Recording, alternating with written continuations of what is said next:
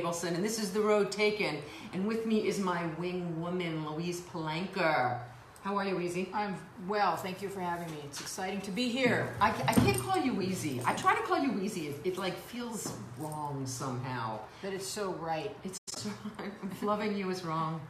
I don't want to be right. Um, so we have a new sponsor tonight, and I'm really excited. Excitement, free stuff. It, it, it, it is free stuff, and I'm excited for this stuff because I actually need to use this product. Okay, so you know Heimlich, Heimlich maneuver, right? yes, I you- haven't used it today. Okay, I don't really know how to do it officially. I, I think I could probably. I, well, I don't know. I could. I could You bang. just yank on someone until they spit Yeah, something I don't out. know if I could do this thing, but I could definitely do the shove on the back. I like the shove on the back. No, but anyway, Heimlich. Did you know that Anson Williams is the nephew of Mr. Heimlich? If I knew that, then it was stored deep, deep, deep, deep. away. Well, Anson was with us, uh, but a couple times. But anyway, um, Anson is an inventor of his own. He Oh. is he is a creator of things that are good for the for the world, and he came up with this product called Alert Drops. Mm-hmm. And this has been this little bottle has been saving lives like crazy. I posted about it a few days ago. Too? And friends of mine got on there and said that this saved their lives. What happens is if you're driving and you get drowsy, you put a drop of this on your tongue and it wakes you up. And it's completely organic, no drugs. It's just made from lemon and stuff like that. In it. It, I don't know. You, I can't see the ingredients. I'm too old. They're too Oh. small. But it, I know it's mostly like lemon um, peel or something. But I know that it works. And also, I heard that flight attendants are using this on transcontinental flights because they'll say, "Okay, go sleep for an hour," but then they wake up and they're very, you know, they're so they use alert drops. But it's more important for the pilot. We want the pilot to be using the alert drops. This is made of screaming babies. No, so You put but no, it's really been saving lives. So anyway, Alert Drops, and you can find them at alertdrops.com. Um, also, so this isn't a good. I was having a good hair day yesterday. Today, I'm, I'm like, I don't know, I'm like frizzing out from the thing. But my hairdresser, Nicole Venables of the Ruby Begonia Salon, mm-hmm. and when I say, does the name Ruby Begonia strike a? Does that? Do you remember that?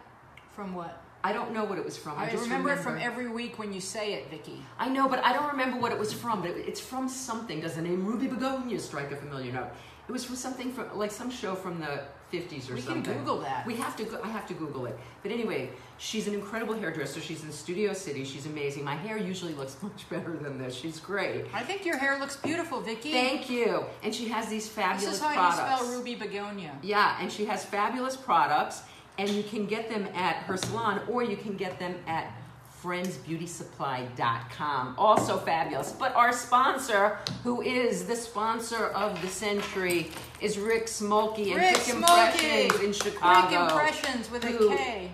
That's right, without a C. Quick always has a K, I think, but it doesn't have a C, which is the thing. Thank you for bringing that up. I never mentioned that. Rick made um, out my tissue boxes, my bookmarks, my business cards. He makes things for other people too, all kinds of things. Um, but the thing about Rick that makes Rick really special and Quick Impressions really special is that he is the most philanthropic person I have ever met, and he does a shit ton of stuff for charity.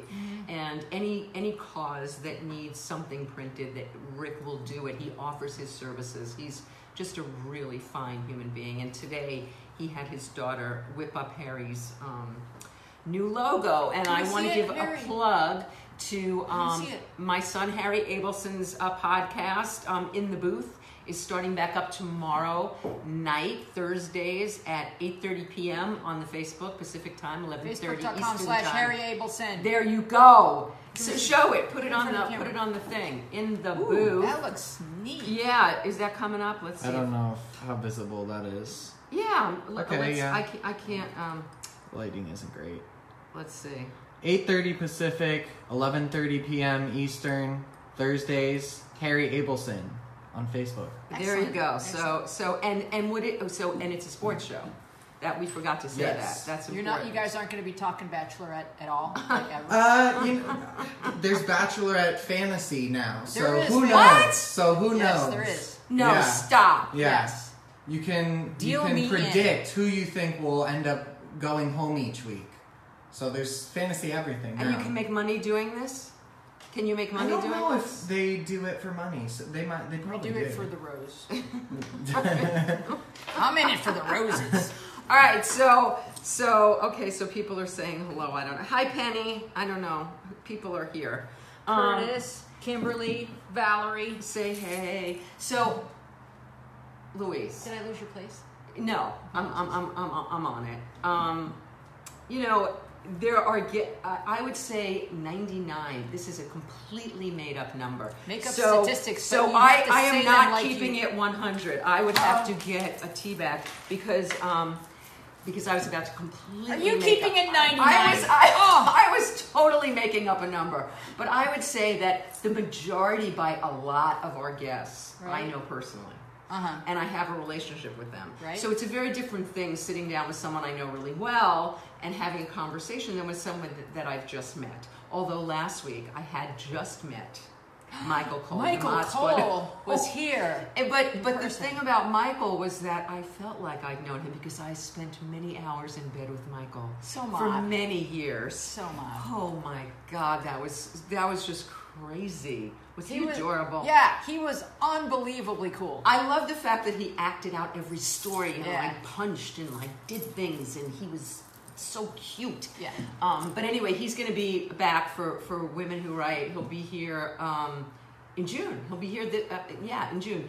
And um, coming up next week on the Road Taken. For any of you who have not seen episodes, I suggest binging it between now and next week because I binged it in a week. You can get it all in. And Kathleen Perkins, this woman who plays Carol, is one of the funniest actresses I have ever seen in my life. I I I, I, I stalked her and chased her. That's how I got her because I felt. Is that why I'm here? because you found me. Ah, Yeah, you stalked me. I fell in love with Kathleen. Um, she's hysterical, so she's going to be with us next week. And um, and then I ran into Maggie Wheeler this this past week, and uh, Janice from Friends. Uh, LOL on Curb Your Enthusiasm. Chandler! so yeah. funny. So she's so funny. So she's Yeah. Mm-hmm. going to be with us in mid June. I'm really excited. Um, we have a lot of good things coming up. Um, uh, also on Women Who Write, um, Michael Imperioli, our mutual friend, is going to be Yay. back I at read the end of book. July. Oh my God, it's out! I just finished it. oh, how is it? Amazing. I can't wait to read it. Of course, it is. He's such a great writer. He's such a great everything. I don't think there's anything he doesn't do with excellence. There is and uh, Michael's going to be here with, with Jules Galley, who is Ooh, yes, we dreamy. dreamy. We got two dreamboats in the house. We, I, I know. pretty 24 year old French kid who can sing his ass off. he can't. He's just got a haircut too. I saw No. on Instagram. He did? Oh, no, yeah. no, no. That's not his current. That's a throwback. Sorry, Weezy. Throwback picture.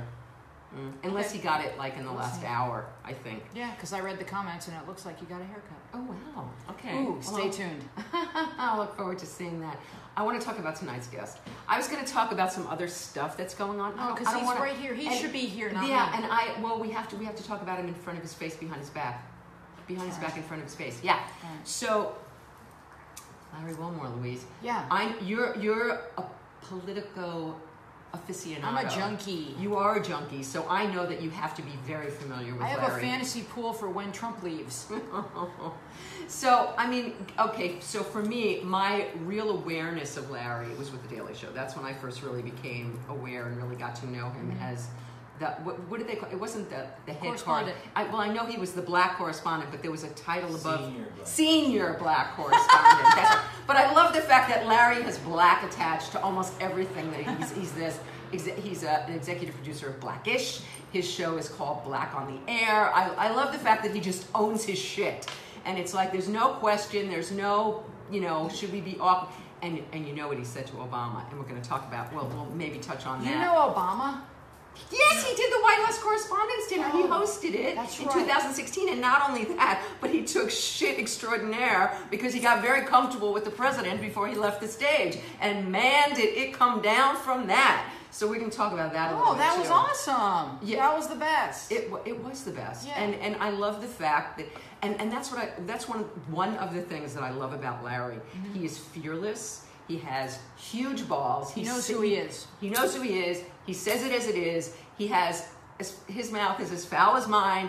It just lets it rip, and um, he's just comfortable being who he is. But he, but Larry in Living Color, um, I, I, I, I'm, I'm, I'm like totally like going the Jamie Foxx show. Um, uh, back in the day, oh, the fact, fact was it Facts of Life? No, He's Oh, right wait, there. What was? Here comes Life. Yeah, the Facts of Life. He appeared on, and yeah, I mean, but I mean things that I Were did. you the boyfriend? No. Stop. auditioned for it. oh, and you did. I was on the same year as George Clooney. Oh, we've, we've, kind, we've kind of had similar careers. oh my God! I, I was a page on the Facts of Life. Yeah. Okay. Oh, this Do is you getting. remember me now? Okay. Okay, so as, after the Daily Show, the nightly show with Larry Wilmore, you know, he had his own show, the Blackish thing. He has a show on HBO, Insecure. Um, okay, what else? He's been on The Office, The Fresh Prince of Bel Air. I'm looking at all of his credits now. He is the creator of the Bernie Mac show. He won an Emmy for the pilot. He won a Peabody Award. He has won a shit ton of awards. You know, this is this is just crazy, and we can't keep talking about him without No, having he him needs on. to be so we have to bring Larry on. So Lucy, thank you for doing this. Larry Wilmore, yay! Thanks, Louise. And I just want to point out, we're, we're probably not in camera view right now, but he is one tall, fine drink of There water. go. Hi, Larry. Thank you, Vicky. Thank you so much. Okay, so so we get you're getting likes and Oh, you get the so like. You get, yeah, you're getting likes and love. So Thank you, Louise, for warming up my seat for is it nice and warm? Yeah, it's awesome. It's toasty. All right, Yeah. cool. So so since I Thank you for that very kind uh, intro. Very nice. You know, I've been holding back. Larry's been in the house for about a half hour, and I told him that Half hour. this. It's been like two hours. I'm Brianna. sorry. I made him come early to do a little promo thing. I had to walk the dog. It's been. Uh, yeah. Um, that made me think of that song. There's a song, "Walk the Dog," but uh, Anyway. um, so I didn't want to tell you because mm-hmm. this was too crazy because I found this out today. So we have a uh-huh. mutual, really good friend, Okay. and I wrote to him today to tell.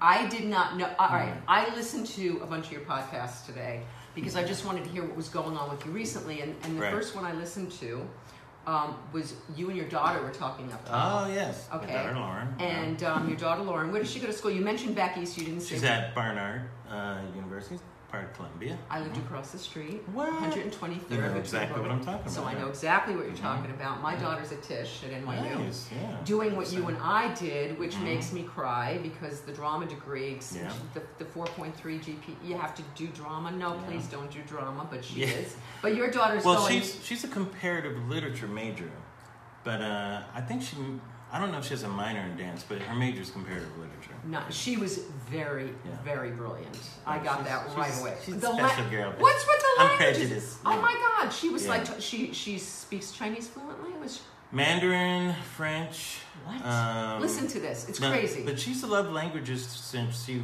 since she was real little. When she was like five or six, she wanted to like. We almost took her to the Berlitz Institute because she wanted to. She knew then that she wanted to learn French. Okay, what do you, do you know what sparked her?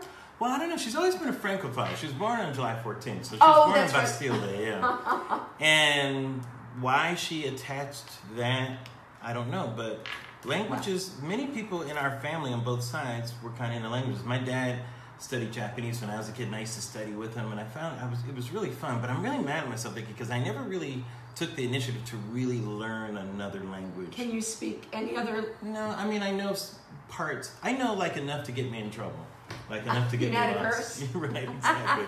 so it's like I'm kind of like that with many things in my life. I know a little bit about enough things to make it seem like I'm smarter than I actually am. I love that. yeah, because there you go. You're very smart. Uh, Well, I'll let you get away with that, but you're very Yeah, you're smart. very so. kind. You're very kind. Okay, so I was listening, and your your daughter, who was, what I was, mo- how old is she? Lauren will be 20 in on July 14th. Yeah. There you go. Incredibly articulate. Mm-hmm. Yes, she is. um, really, really, really well spoken. Yeah, uh, and so um, poised and comfortable in her skin. I could just tell, even though I couldn't see her. She is, but we're all goofy too at the same. But that's a good thing. You want Yes. to be. You want the We- goof. yes, we will devolve into complete nerdiness and goofiness. She said she was a moment. nerd. Yes. Yeah. Exactly. Yeah. Yeah. So I got that. Okay, and then your guest that that day was Phil Rosenthal. Oh yeah, Phil's been a buddy for a long time. Yeah. He he- did your uh, he did your thing. Well, yeah.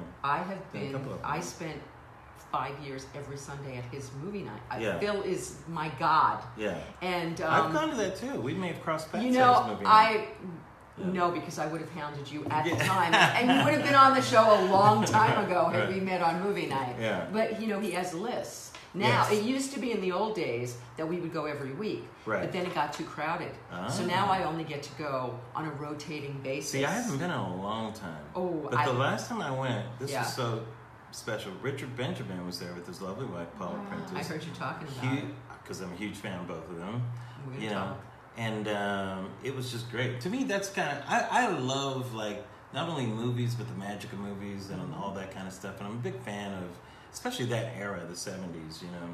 And uh, Parallax View was one of my favorite movies from back then. Paula Prentiss had kind of a small Philip role. Roth just went, and, and Yeah. Philip, Goodbye Columbus, and um, Richard Benjamin is one of my heroes. Oh. My favorite year is one of my favorite movies Yeah, of he all directed time. that. Yeah. Richard was here also. Yeah. And um, uh, I actually met Richard through Henry Jadwin, but then I've, I, have seen him and Paula at. Uh, Yeah. Actually, Paula got up. Paula's very shy. I love Paula. Yeah. But she got up and they did like a little husband wife thing Very- that has almost that has so many hits on YouTube Oh, because wow, they are so cute. Very together. underrated as an actress, I Oh. think. You don't hear Paula Prentiss talked about too much, but That- she was in that naturalistic era She was fantastic. and just just a stunning natural beauty. too. Gorgeous. Yes. Gorgeous and also an incredible comedian. Yeah. So um, They were natural, both very yes. funny. Yeah, yeah. So Yeah. funny. So funny. It's a good era that '70s for me. It was a good era, and they're lovely together, and, and very still very loving together, which Yeah, is so wonderful to see. Yeah. And um, but anyway, so I wrote, so when I listen to the podcast, Right, right, I write to Phil today, Yeah. and I say, Phil, Larry's doing my show tonight. He goes, I'm going out to lunch Yes, with him tomorrow. I'm true. like, stop Yeah. that right We're now. having lunch tomorrow, And, and, so I Phil's asked, the type of person you don't have to worry about picking the restaurant. So I said to him, "Are you Yes. going to that Mexican restaurant that he mentioned on the show that he was going to take you to?" Uh-huh. I can't remember the name of it now. Yeah, I don't remember. Whatever it is, but Yeah. I, he didn't. He didn't answer me because Yeah. when he's done with the conversation, then he's done. Like I didn't even look to where we were going. I just said he picked it. Great, done. Well, you know, you wait. know. If, if you don't know, somebody feed Phil. You have to know right now. It's on Netflix. It's fantastic. Yeah. Um, j- he's just extraordinary. Yeah, Um, he's getting have a- away with showbiz murder because he's doing exactly what, What he wants to be doing. exactly. And He- yeah, and it's and he indulges, but he does it too. Like he'll, he'll take a couple bites and then like he'll give it to his brother or that type of thing. but you know, Pretty it's funny. you know, I've asked him about very that. Very smart about that. yeah. He is, and you know, I ask him like, he, and that's what he'll say. I said, how do you stay so safe? Yeah. So he'll say, I prepare for it. So if he knows he's going to eat big, he won't have breakfast. He won't have lunch. Mm-hmm. Right. He'll just pick a little bit, um, and then he'll. But yeah, he takes a few bites. But when he loves something, he'll eat it. You know, and he'll. He Mm-hmm. Says he'll eat a lot of it. I don't know. I've I've never seen him eat a lot of anything. Yeah. But um, that's not my problem. Um, It's kind of my problem. no, I mean my problem is that I eat everything, and Yeah, yeah, I don't, I don't monitor myself. It's, Yeah. yeah. I heard If you I knew talk- I was being eat, uh, if I knew I was being eaten, being Wow. filmed, yes, I'd eat less too This podcast just took a turn. I just don't think any of any people are that attractive when they're chewing, right? I have, I've known Louise for Mhm. years. Mhm. I have never seen Louise eat anything. really? She and you don't eat in front of in front of him? I'm, when I'm working, I have to be really comfortable when I eat, like Right. really relaxed. And so if I were on a movie set, which is what that is, Uh-huh. I would just take a few bites. So relaxation is a is a prerequisite for for eating. for- Yeah. for Not eating. for me. Is that uh, No, nerves? I could eat I, anywhere. me too. Yeah, it doesn't Anywhere, matter. anytime, in Doesn't front of anyone. I can- Sleeping is different, but eating. I can do. Okay, I have I have the solution for the sleeping thing. Oh, okay. I can Good. solve your. I, I swear to God. That'd be great. Nancy Allen turned me on to this. It is the secret of the universe. What is it? It's an app called Calm, Really? and I hate the woman's voice. I couldn't get past it for a Is while. that what puts you to sleep? You But- want to get well- away from that voice? Well, they have a bunch of things. First, they have Yeah. people reading these bedtime stories. Right. They are the most horrible gonna say, stories. this sounds kind of creepy. okay, wait. The, the sure it's not called Keep Calm? the sto- as soon as somebody says keep calm, I want to smack them. Right. But um, but anyway, they, there's a bunch of bedtime stories. I can't listen to those because they're Yeah. so horrible. But they do put you to sleep. But then Right. there's a bunch Some of meditations. yeah. They have things that are just like fireplace sounds. And no, I need Right. the ones where it says press this for deep sleep, and Yeah. she'll start talking. And I swear to God, I have never gotten past two Wow. minutes, and I am out. And I'm I'm someone who has trouble. I can keep going back to sleep all morning long. I could sleep till three in the afternoon if I just kept putting this thing on. This woman sounds incredible. Sh- I'm telling you, Must be the this- most boring woman. ever. now this I'm telling it's the number one sleep app. I, I sh- I'm doing a commercial for them. I They're not even paying me. They don't deserve it. It's- Everybody just fell asleep anyway. I- Keep talking about it. That's the magic of the app. but but it but it is the secret of the universe for, Yeah. for going to sleep. Okay, That's let's talk about Larry one more. Sure. What do you want? So all right, I want to know everything because I, I it blows me away. And I heard you talking about the fact that um, somebody was saying to you on something I was watching today that Mm-hmm. you broke ground on late night TV, being the, the Mhm. first. Af- and, and you know, I don't feel like I need to say African American with you. Can I just Mhm. say black Yeah, with you? I'm saying not, black. I'm not from Africa. so- Yeah, so that's what I. Yeah, so I'm. I've done jokes about this. Africa just makes me think hot and things but that you are, Larry. You are. things that might eat me and brothers who speak French, which I don't believe is in God's plan. So, Brothers with Except for your daughter. right, exactly. uh, right. sisters. Right, So okay, so um, somebody was saying that crediting you with being the first uh, black uh, host of a late night TV show, and you corrected them about Yeah. Arsenio. Correct. Right. But the difference is that Arsenio did, and, and it's amazing what Arsenio did, Mhm. and, and he paved the way for you and for hopefully countless other people that will come along. But he did it in entertainment. Mhm. And what you do is entertaining, but Yeah. you also educate. You you also are in a different talk arena that Right. was not touched upon uh, by a black man before. That's a pretty big deal. Are Yes. you? Were you? I don't know the answer to this. I tried to Google it and it didn't come That's up. okay. Um, were you the first black man to host the, the White House Correspondents' Dinner? No. Um, I know Cedric the, the Entertainer had done it Oh, okay. uh, just a few years earlier. Mhm. Um, I think he did it. I think he did one of Bush's last year's. I think. Okay. Um, can't remember who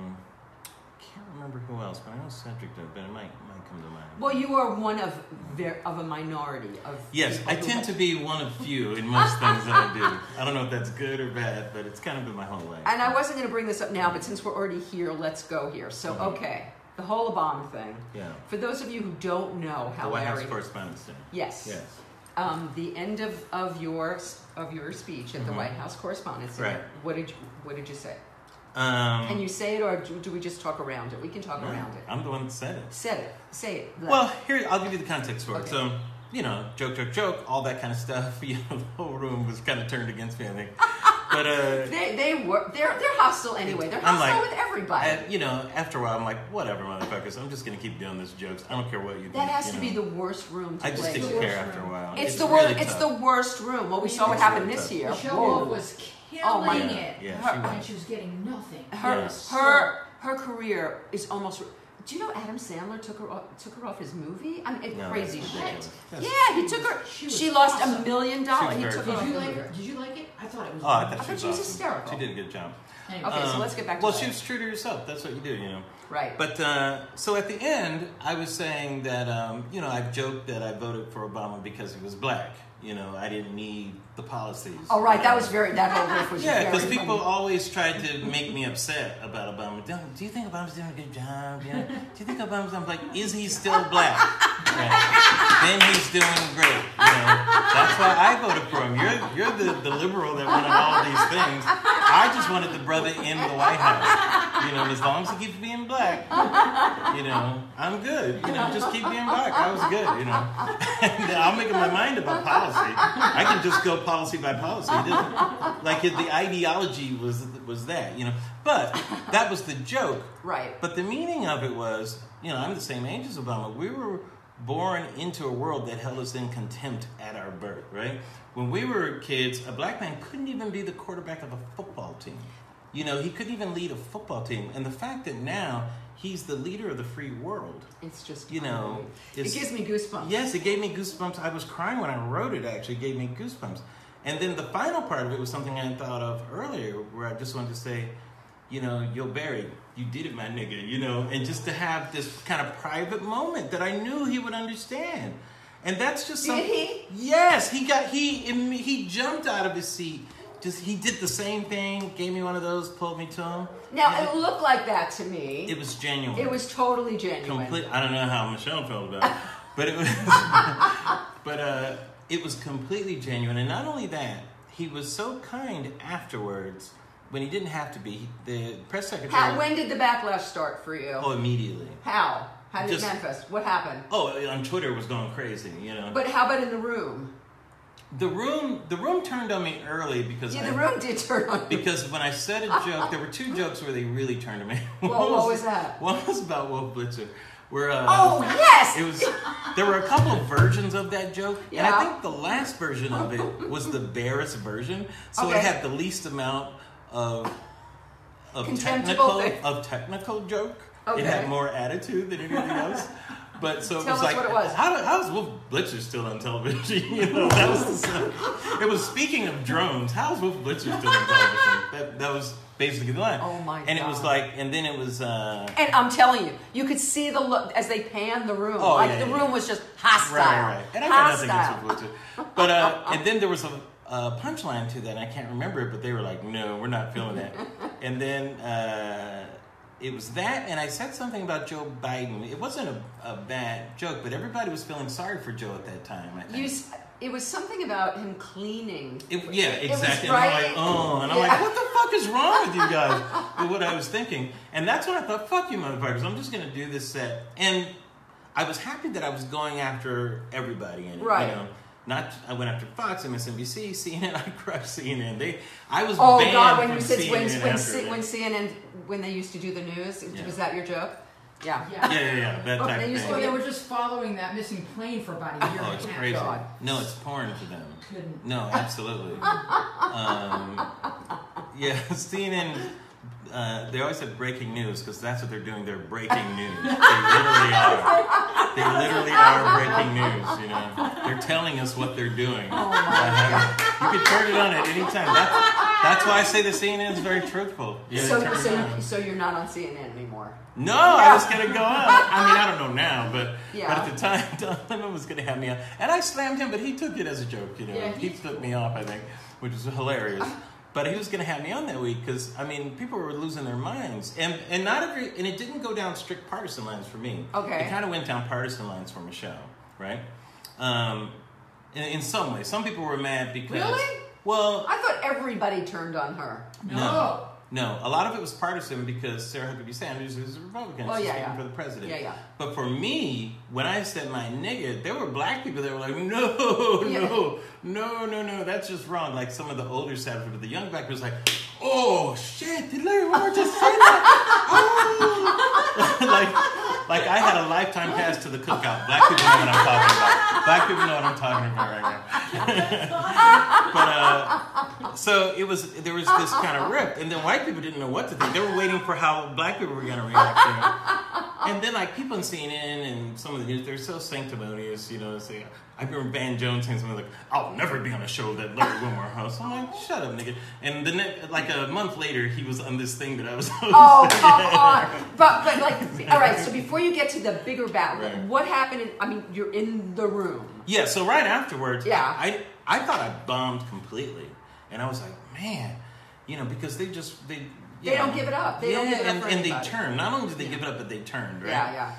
And uh, the one run that kind of got some really good laughs was when I was calling uh, Ted Cruz the Zodiac killer, and that and, and that got a real that got Yeah. some good laughs. You Uh-huh. know? But then they got tired of that. It's okay, we're against you again. And I made a cocoa butter joke. You know, Yes, you did make it. Yeah. The next president will come in. He won't Yeah, know what cocoa this butter. is. What's this? Yeah. Uh, so, uh, so afterwards, you're kind of in a daze, you know. And we took a picture and everything, and I'm walking back, and my people come back going, "Oh, that was great. That was great." But it's your people, Right, Right. and you don't know, you know, they're being friendly and all that. right. And I went back. I kind of in a daze, kind of.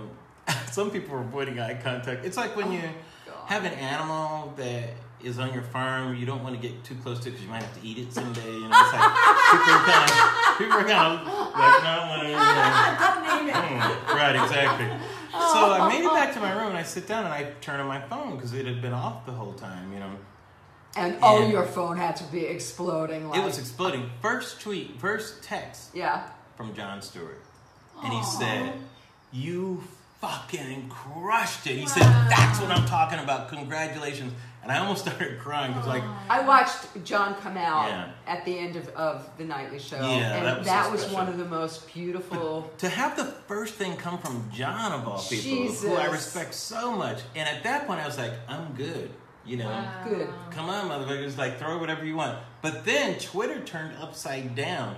All this support started Oh, pouring. in. nice. And it was nice. amazing Oh, the amount nice. of support. And all these articles were being written about why it was the best thing and why it was legendary and why it was this. That's and so it, great. it was amazing. And what's interesting is that because we're in the digital age and so much of that support, and by the way, when I say support, I mean some really thoughtful articles that were defending this, like the whole thing, not just the small part. That was that was the, the climax to it, Right, the right. for it. The denouement, if you will. But oh, um, nice. See, a brother speaking French. French. there you go Right. but uh, but uh, you know it's funny because we live in this digital age and it's hard not everybody sees these things it's not the old days if that was in the new york times or the la times everybody would have seen it so some people who didn't know like some of my family like i don't know what they thought about it you know and like people said are you okay you know are you i'm like i'm fine yeah but you could always tell Okay, what- but wait, you could you tell have- what people's opinions were actually about it by how they by how they talk to you afterwards like If they talk really say, slow. Hey, how's it going? Good. How, how are you doing? that means you didn't like it because why would they say that? You know, but people like to say, "Hey, Larry! Oh my God! Oh my God!" You know, so it was really funny to hear the differences. How are you doing? You okay? Did you have any moment? Did you have any moment where I hope I, I hope the answer to this is no. But did you have any moment where you questioned yourself or where you did, did you have any? I hope you had no regret. Oh no, I Okay. had no regrets. The only thing was the very last thing was my nigga. You know, because Well, that's what I'm talking about. I went back and forth of whether or not I should do it. But Right. once I got up there, I knew I was going to do it. Once I was in it, you know. Once I made the firm decision. But leading up to that, I was vacillating back and forth. I wasn't sure. And my Oh, I friends, so relate my friends that. around me said, "Larry, you have to do that. You have to." Because when I came up with it, it was I came up with it out of It was out of inspiration. love. Yes, exactly. Yes, it's out of love. and it really meant something to me, you know. Mhm. But I did. So I there you you go. have to swing for it when you have I think so. Yeah. and and that's think. that's what I love about you is that you always swing for it. And I try. I you know what, Vicky? I it's the only way that I know because when I'm doing that, I'm able to do my best work. And if I'm not, Yes. and if I'm not doing that, it's like why do you have me? It's like I'm interchangeable at that point. So you keep it 100 all the time I all- have with, to. with everything and I and that's to. inspri- inspiring to me i oh, thank you. I um that's my thing too to to my detriment sometimes Mhm. but it's tough shit that's just the way it is Yeah. um, I have people coming on my Facebook asking me why I curse on my Facebook. Well, go to somebody else's Facebook Right, if you don't right. want to read what I have to say. And for me, keeping it 100 really means um, the truth is more important than my opinion. Oh, I love that. Tell me where that comes from because I don't know It's the just my origin. own of- observation. No, but the the keeping it 100. Oh, so don't- I keeping don't it know where that 100. comes from. Well, it comes from the expression "keeping it real." Do you remember oh, that? yeah, of course. So and uh, so keeping it real became keep it 100% real. Ha- when, where, when? I don't know. How? These okay, you happen. you didn't. I used that. to get a okay. newsletter. I don't get one anymore. You know, Okay. people just change slang on me. Okay. I mean, word up just became word. You know, uh, nobody said anything. I need to get I'm on just- that mailing yeah, list. I was saying word up, everybody else was, it's a word. Like, but nobody. you know. So I don't know.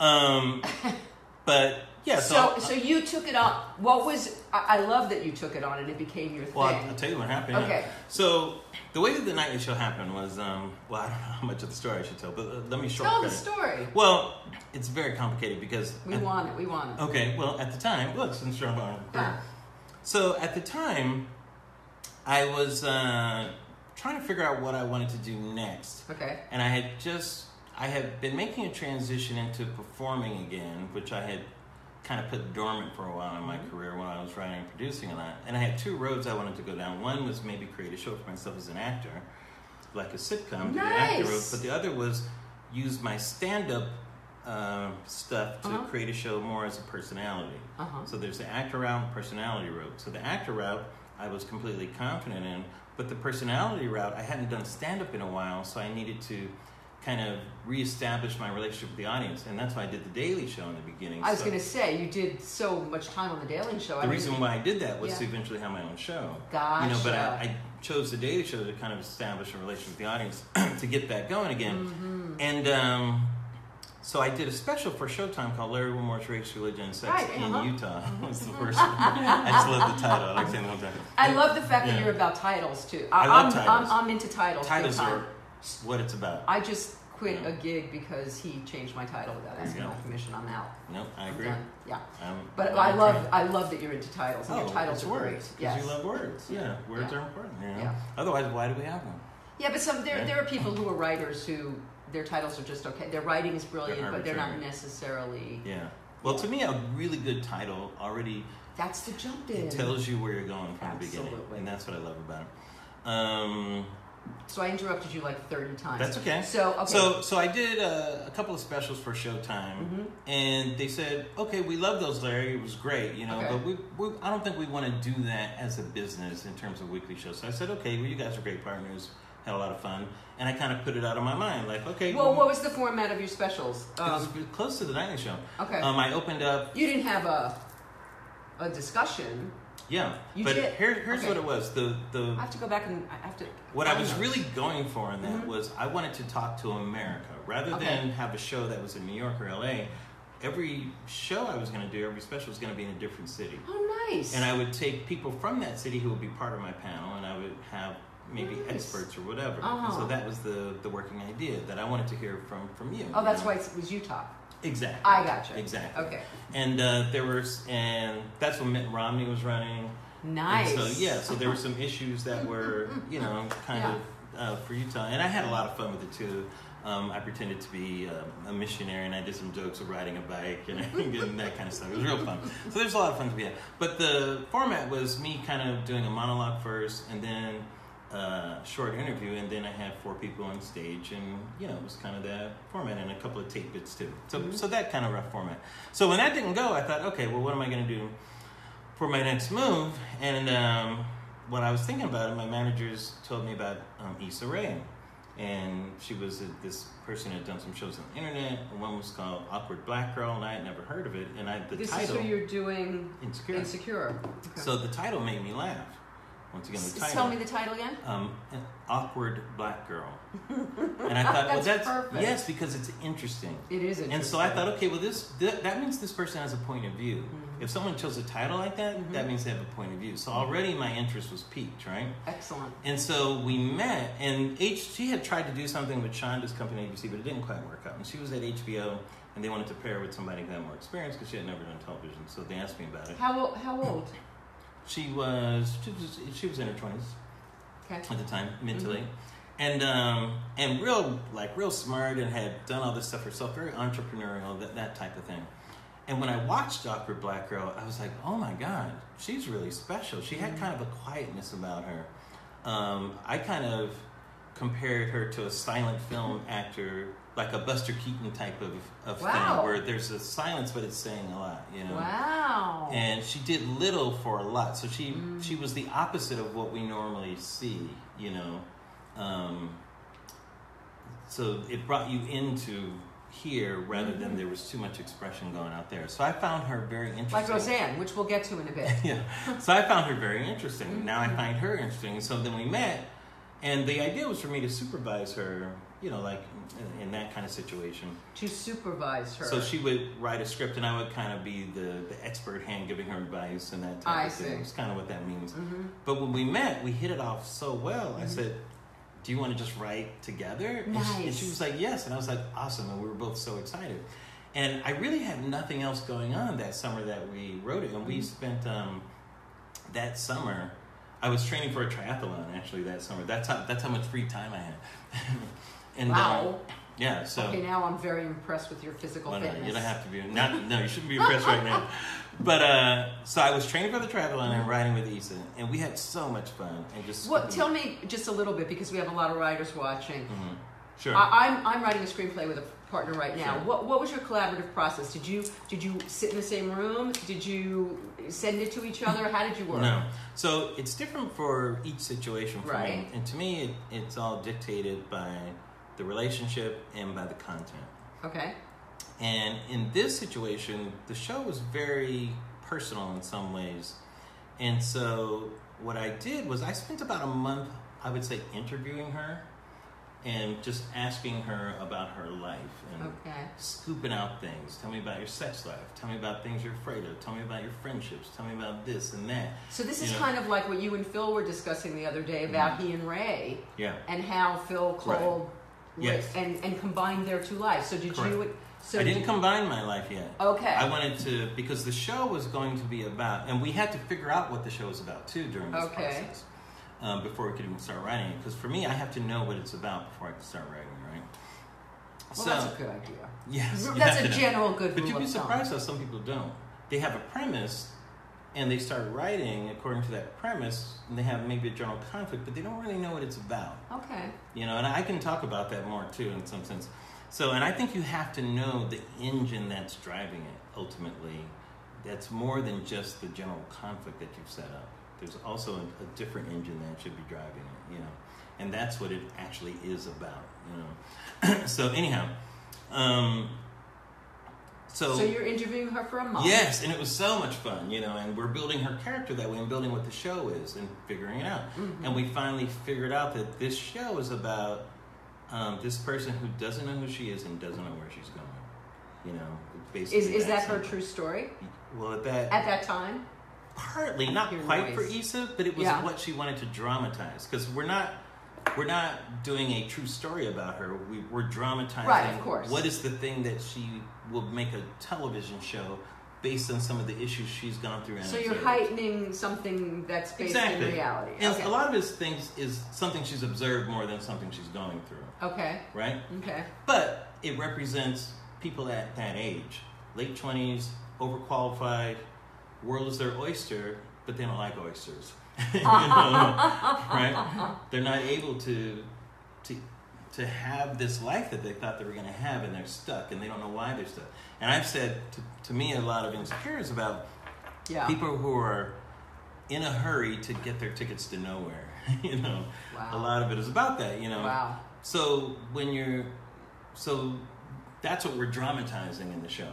You Okay. know? So now that we know that we're dramatizing, we know how to build the scenes because that's what we're dramatizing. And that's what I mean by when you know what it's about. Right. Right. Right. You know, before then you just come up with just a simple conflict, but you're just resolving a conflict. You don't really know what the show is about. You know, I that's hear the, like the Bernie Mac show. I said, the Oh, Bernie Mac show is about Okay. If we're going there. Kids are terrorists. I'm negotiate with terrorists. you know? It was basically that simple, and that was the DNA of the show. It's in every scene. You know, it's it's it expressed all the time. You know, he's we, we have. he's we, the expert on terrorism. because if you you're know? going there, we're gonna stay here, and then I want to go yeah, there. I so, bounced around. So anyhow, No, no, no. So do I. It's, so, I'm and I not was linear talking about the nightly show. So so anyhow, so Yeah. the process was. You know, then you start figuring out characters. Once we do that and we Mm-hmm. kind of have a beat on who she is, then we go back and forth and we're having fun figuring out characters. She had some models of some characters already. We thought about some others, you know, and the and we when we got to writing a draft, we wrote it like in seven days. It went so fast. Because you've done all the prep. all the work, yeah. Yeah. Wrote it like in seven days, and it was so much Wow. fun. And we like to write back and forth like this, like in real person. Uh-huh. So we're pitching to each other. One person takes over the typing. Right. The other person is talking. We're both talking. Then another person takes over the typing. So it's that type of thing. That's my favorite way to collaborate. Yeah. Um, I've done the other two of doing scenes, and sometimes that can be okay too. But uh, so anyhow, we did several over the course of a few months. We did several drafts, and HBO has a very long process, and it's torturous. you know? Oh, really? Oh, it could take years to get something done. You know, this is in 2013, so the Mhm. beginning of 2014, we don't. They, they can't be that way anymore. Netflix and Amazon just lit the fire under You're HBO's ass, right? No, you're absolutely right. Yeah. You know, the model has changed. Yeah. So they were taking their time, and you know, brother had to make some coin. You know? and I, and uh, ABC had called and said, "Look, there's this show that if you agree to supervise the pilot, we'll pick it up." And my agent said, "Well, I don't know if Larry do it because he usually likes to do his own things, you know." But at that time, I was like, "I don't know. This collaboration's working out. What is it?" We collaborated, and they sent it to me, and it was Blackish. And I read the first page. I was like, "Done." Hilarious. It was so clear what that show was. Kenya's script was brilliant. You know, it was so good. And so I thought, well, let me go um, help launch this show if I can. You know, I'll produce the pilot. I don't know, and then I'll get back to to Insecure, which was called nonprofit at the time. It wasn't Oh. called Insecure yet. Okay.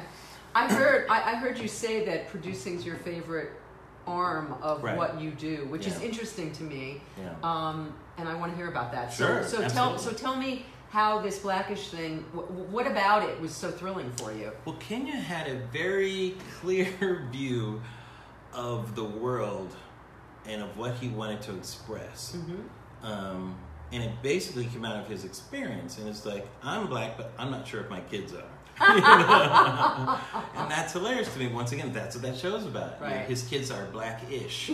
You know, they're not black, they're black-ish. So now, what does black-ish means? And that that's the expression, right? Right. and and it was great like having these discussions with Kenya and all that kind of stuff. And you know, and I've done jokes about that my whole career, as you pointed out. You know, all kinds of stuff, even back to the In Living Color days. Which we Yeah. have to talk about too. Yeah, I did a show called The uh, PJs with Eddie Murphy. It was an animated show, and we had a crackhead on the show. I mean, what?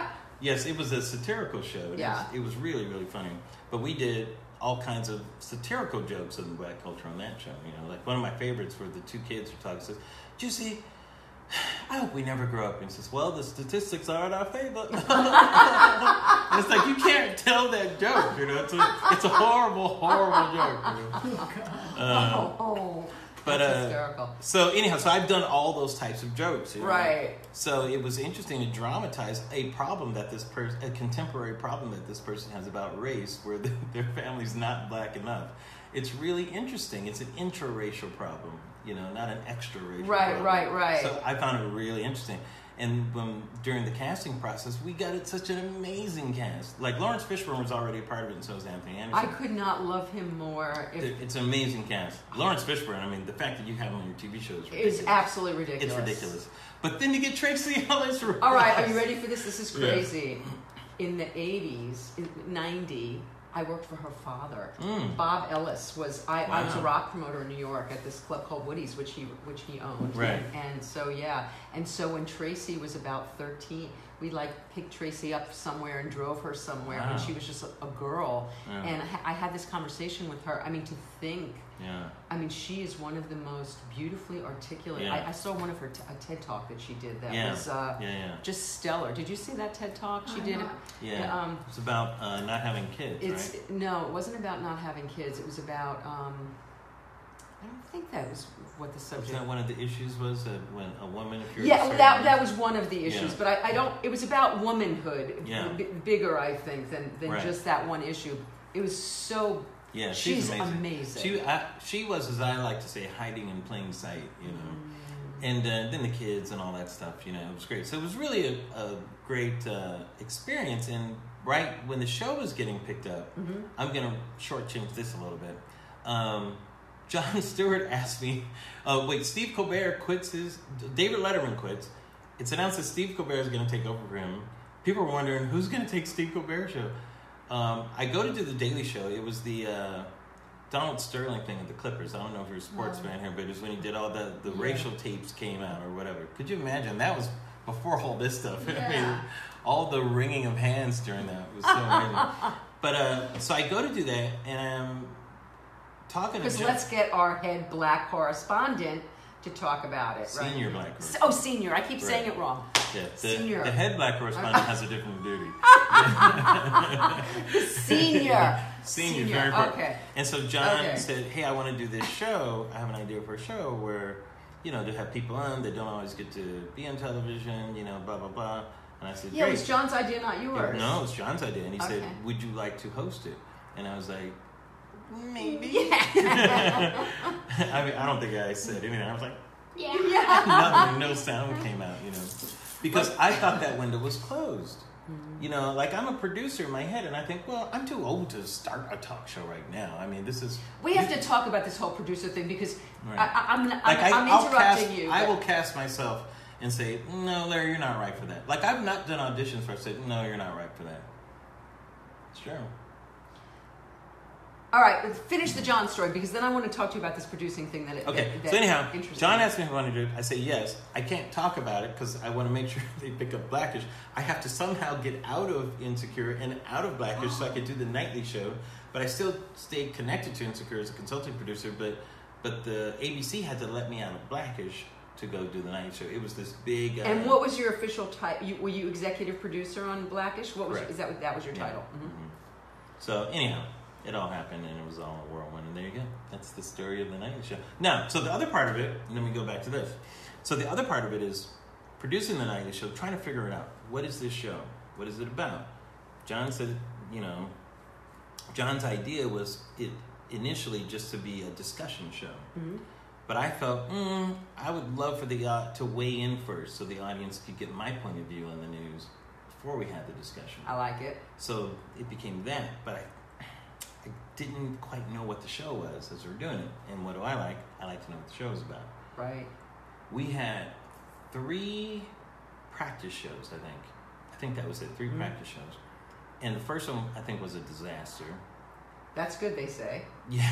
Second one, I God, we may not even have three. I'm trying to think. Second one, I don't. I think was not very good. And I went home and I was in a full blown panic because we're premiering on Monday and we have one more show on Friday, right? And I'm go, I don't know what this show is right now. And I'm like, this is this is terrible. This is gonna this is gonna be horrible. And I'm I'm up all night, and it's like four in the morning. You didn't have calm. Yes, exactly. um, it's four in the morning, and I'm just looking at the ceiling, and I'm like asking myself, "What is this show? Is what is this show about?"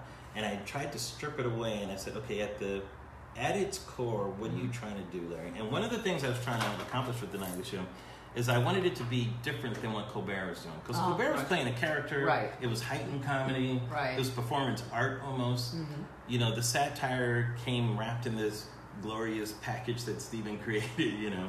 And I thought it would be best if I was direct with my comedy rather than being a character, be me Well, sure. and be straightforward with the audience, you Mhm. know. So so it would be completely different. I didn't Right. want to compete with what Stephen did. I said, okay, so so what is this show then? What am I doing? And I thought, okay, at the end of the day, I'm keeping it 100% real.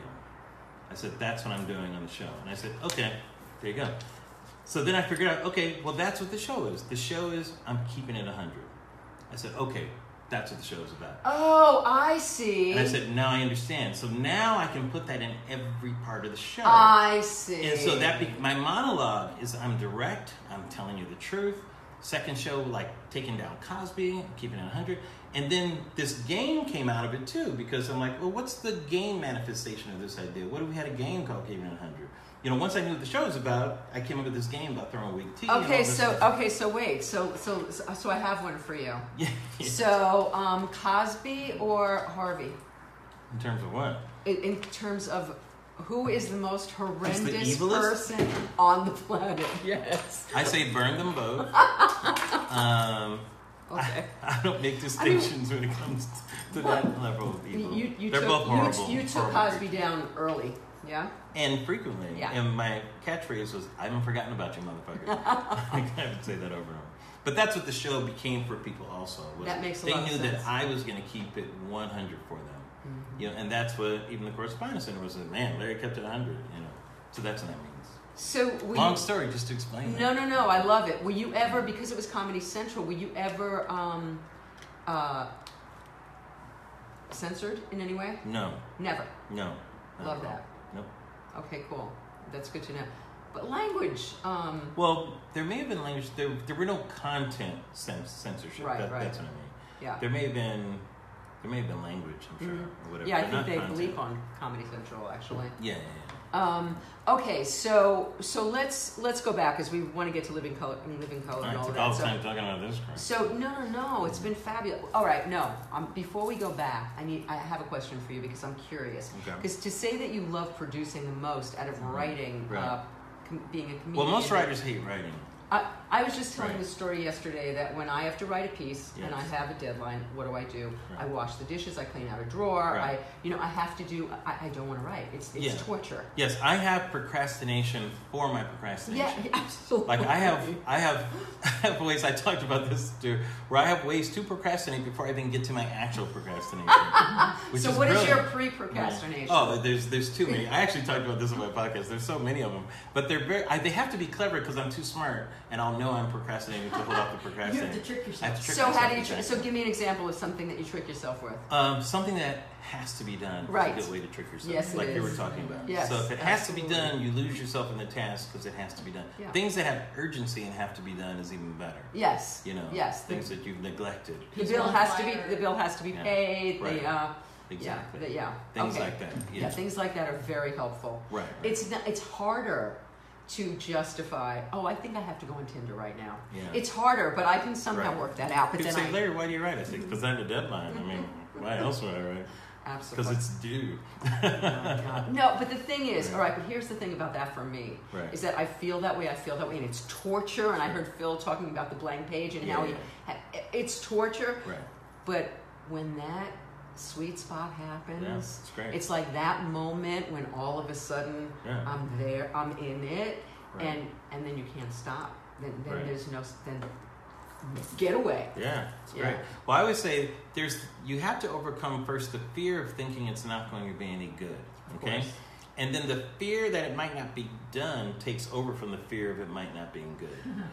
and once that fear takes over it, and you just start writing, you start thinking, "Oh, actually, this isn't that bad." Well, for me, it's like Fuck you, fear of this isn't gonna be good. This is actually pretty good. it- for me, it's the first time I make myself laugh. Yeah. The first time I make myself laugh when I'm writing something, it's oh, this is good. It, Yeah. it doesn't it's not necessarily good, but I've made myself Right. laugh. So then, Yeah. then I'm amused. And then Writing is you know. very fulfilling when you get it done. When you type the end, hmm. but frustrating up to that point. It can be, and also for me, it's not real until one one other person has read it and validated that I'm not insane. That Yeah. what I've written has value. I don't know. I need that outside. To me, it, it has to be produced. Ah. Mhm. Yeah. Well, you're further along than I. I'm, you've got a, you've got a lot It's more a good that going on. before that. Yeah. So, so okay. So about that. So it was shocking to me to hear you say that producing is your favorite Mhm. your favorite arm of all of those things because pr- I produce my events and stuff. It's a pain in the ass for me. Mhm. So much of producing is wringing my hands. You know, having aggravation. Right. Things fall apart. There's there's all kinds of problem solving. So Mhm. what about produ- Why does producing turn you on so much? What, what about that is so wonderful? Well, for you? producing television, a lot of it is writing actually, but a lot of it is writing with a group, you know, Mm-hmm. and a lot of the writing is figuring things out, you know, and putting that creative puzzle together. Casting, I enjoy casting as part of producing, you know, finding actors, who's bringing life to this. Mm. I started as an actor, you know, I Mhm. studied theater and that kind of thing, so I, I love Where'd you go to school? Cal Poly Pomona. hmm And I love talking with actors and finding that, making discoveries. Editing is a process that I love. A lot of the shows figured out in the editing bay, believe it or not. You know, after you've written it, after you've shot it, a lot of it you figure it out there. I remember the Bernie Mac shot throughout almost an entire first act, kept like maybe a couple of minutes because the show that I ended up finding was more in the second and third acts, which I expanded and everything. But I didn't know that till we were in the editing bay.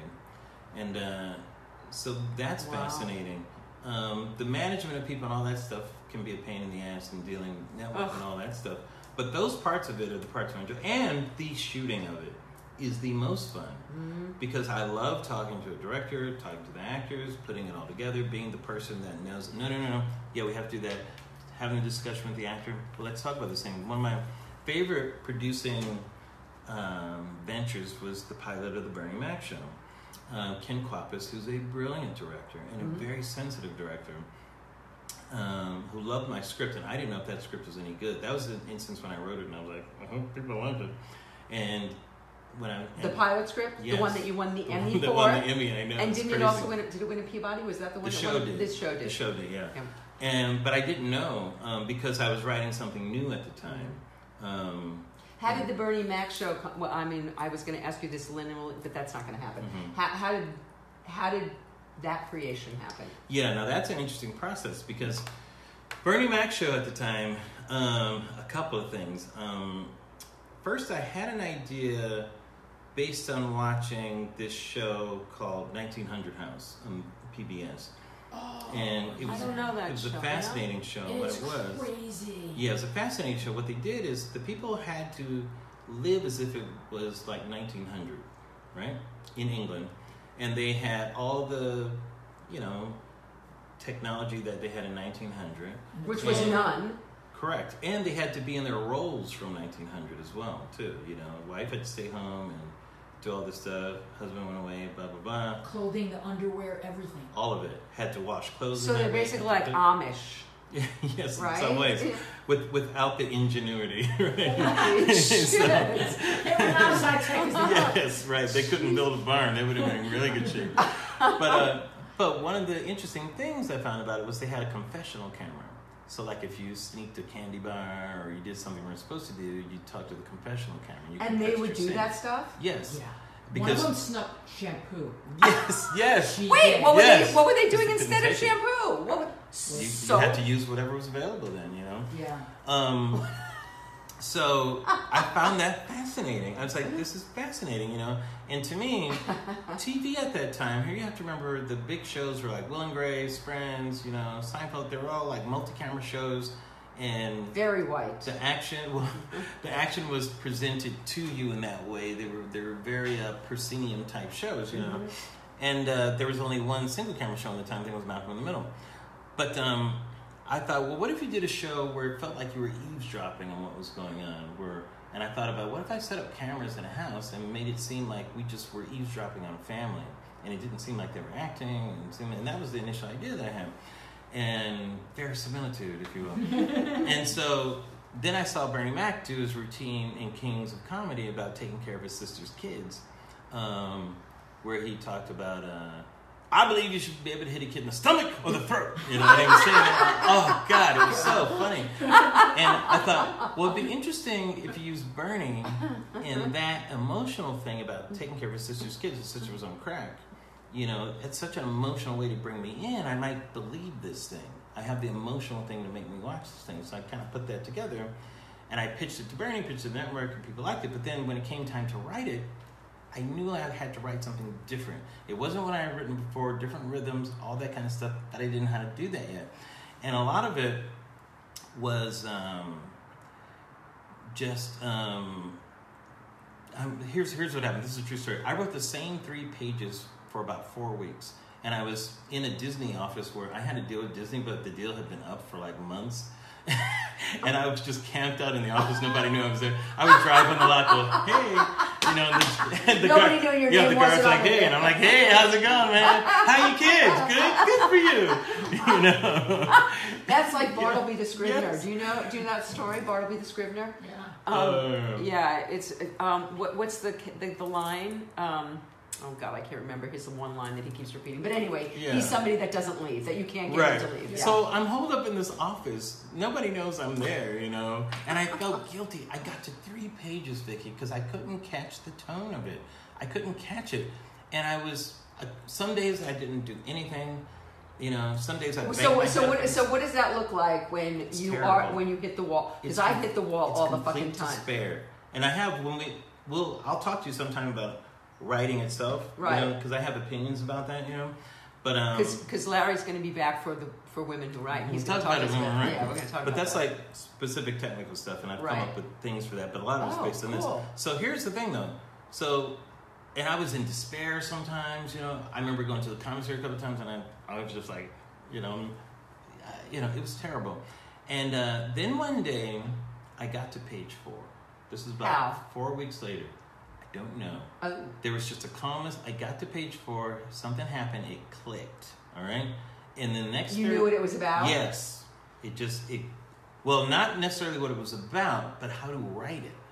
Like I it was a different Did you know? All right, wait. Did you already know what it was about? Yes. So you, because I was thinking that when you know what it's about, you know how to write it. But this was a different This kind a of style writing. issue. Yeah, It yeah, yeah, a yeah. style issue. Mhm. Um because it was an observational style. Yeah. You know, different than presentational. And so it took a different type of thing. There was a realism that had to be in there, but ah, you know, you had to build the scenes differently too. And one of my break here's here's was one of my breakthroughs. I was watching Real World at the time, Mhm. right? And I would get to the act break, and Real World they didn't have like like when you're doing a TV show, and these act breaks, by the way, that they have in television shows are made for television. There's no like writing rules that you need these type of act breaks, you know. Um, but they're made because you have commercials, Right. so, so there'll be a cliffhanger at the act break. Right, But it's kind of arbitrary. When you watch a half-hour show on cable, you don't see those type of act breaks. because right. On Netflix, none of that shit's happening. Yeah, so, yeah, so yeah, it's yeah. very it's very arbitrary. It really doesn't mean anything. So, but people think it's how to write that, but they're really arbitrary rules. Right, right. Right. So a lot of it is artificial, right. right? So I became aware of this artifice as um like I'm watching um, Real World and I'm looking at their act breaks and there's none of that manipulation going on. There's no like some plot being manipulated that there's a Right, because if you talk to Phil, he'll tell you what has to happen at Act Two. You know, what has to Well- happen before each. Well, what I mean is that it would just stop, and then it would pick up when you came back from a commercial. There was Right, no which you can't, which you cannot do in a sitcom. Right, Right. but I but but I wanted to come back, and so I said, why do I want to come back?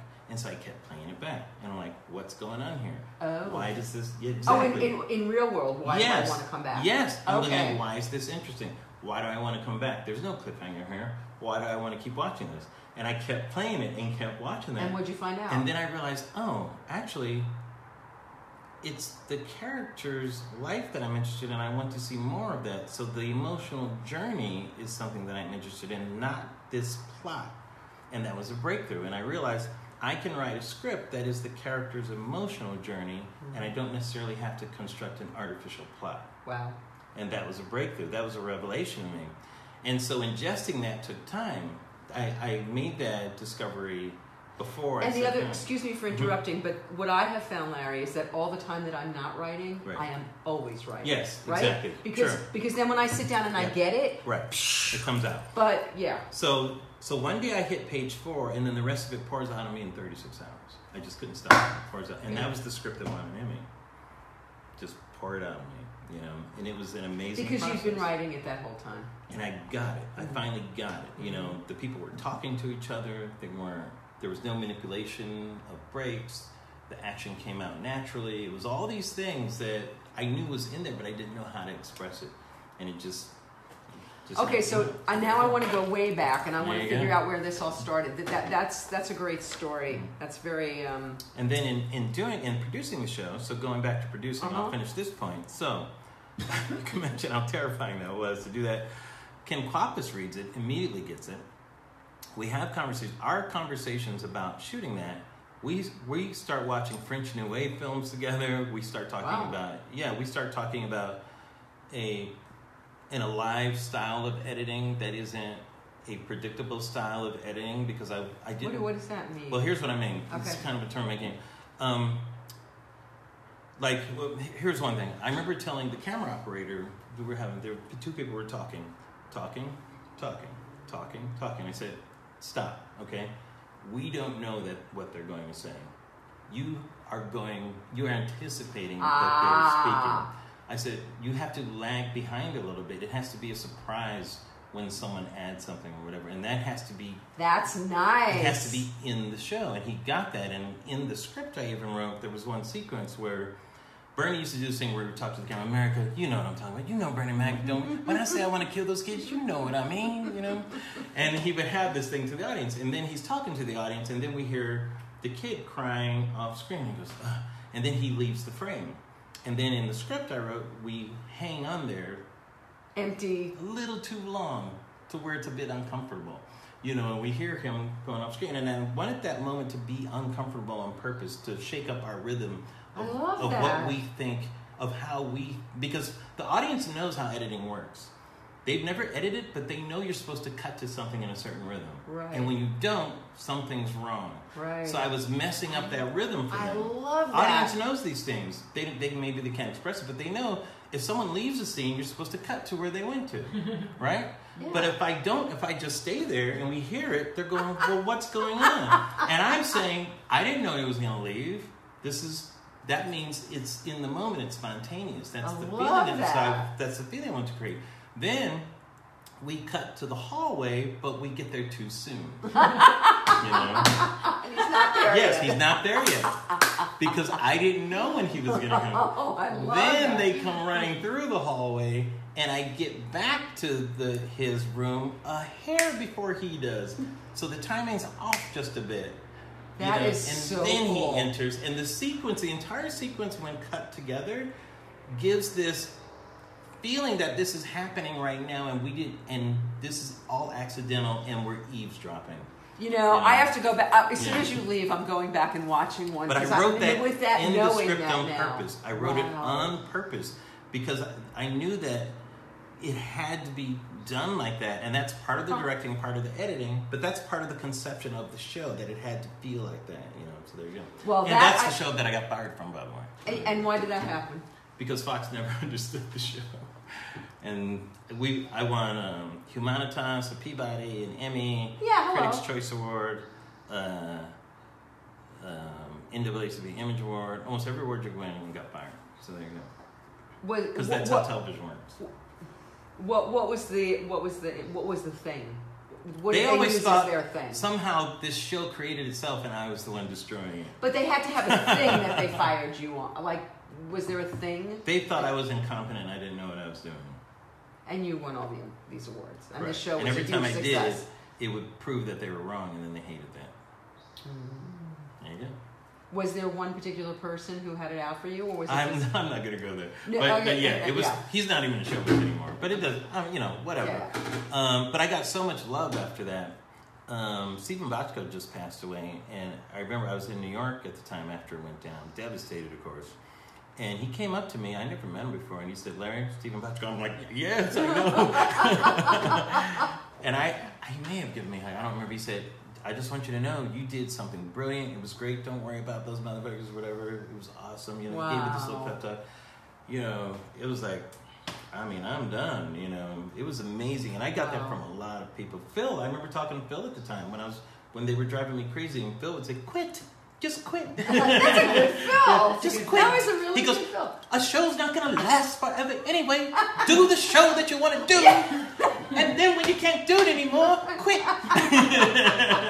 That's so Phil. And I said, "It's good advice, but I don't want to quit my show." Oh. You know, so but Phil was great. He was such a good friend back then. You know, he gave me a lot of good advice.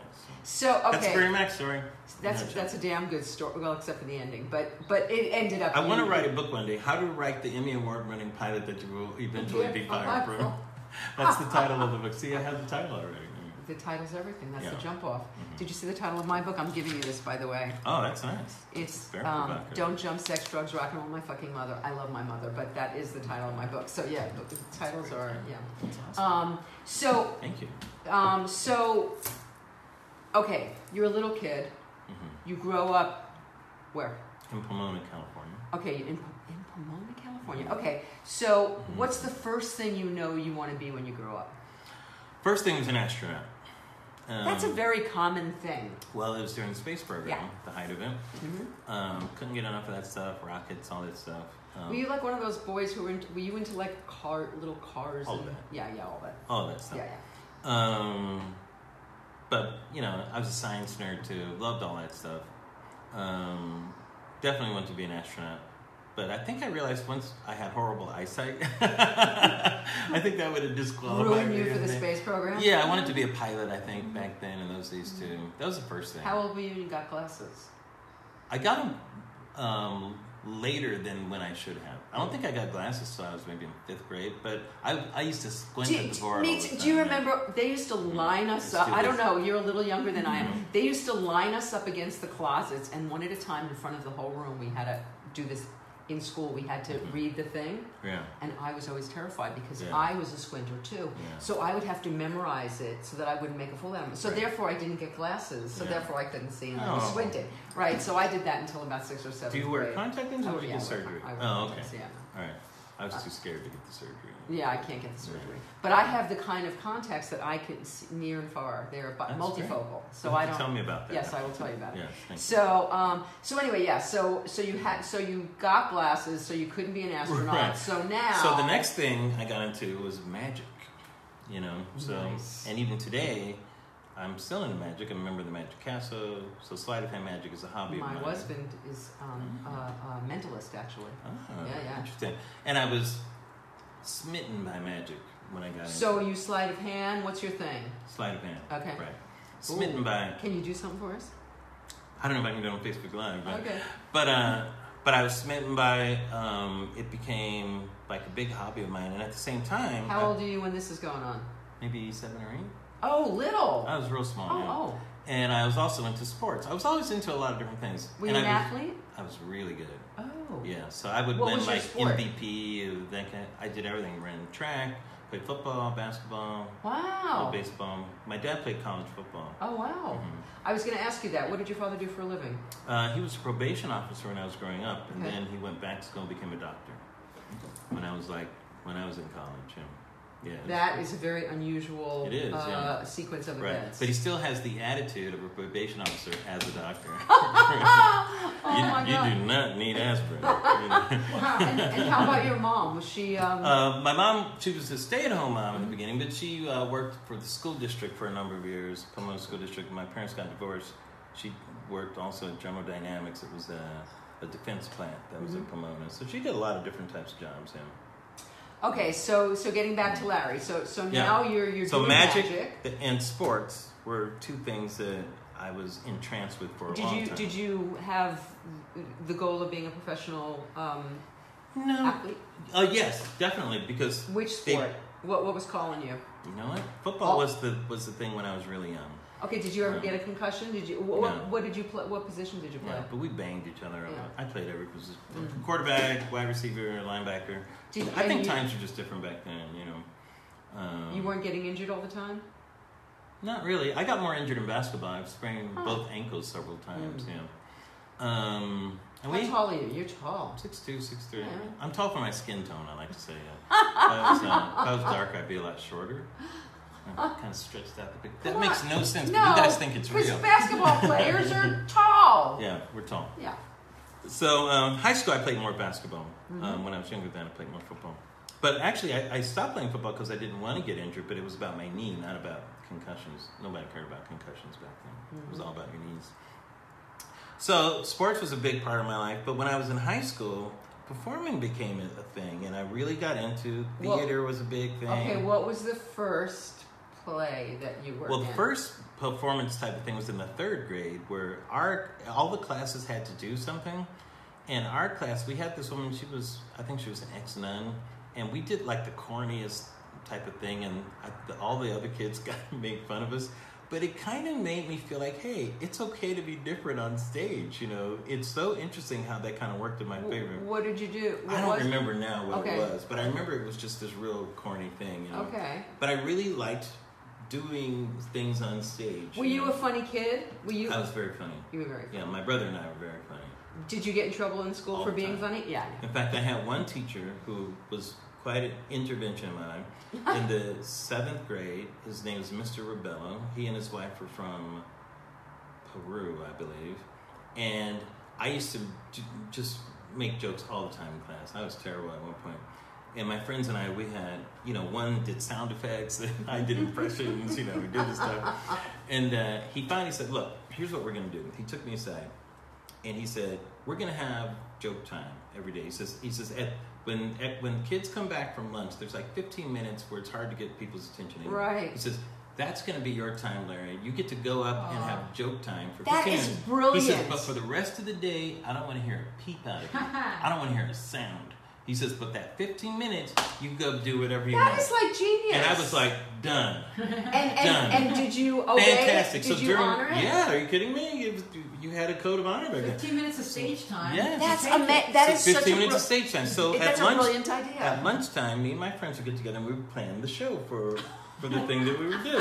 So that's what I would do at lunch. So you And were already producing. I was already producing. You're right. You're absolutely right. And so we would always make fun of the nuns, of course. And I would, I did most of the impressions and doing that, and make fun, and Mr. Rebel, he had an accent, make fun of him.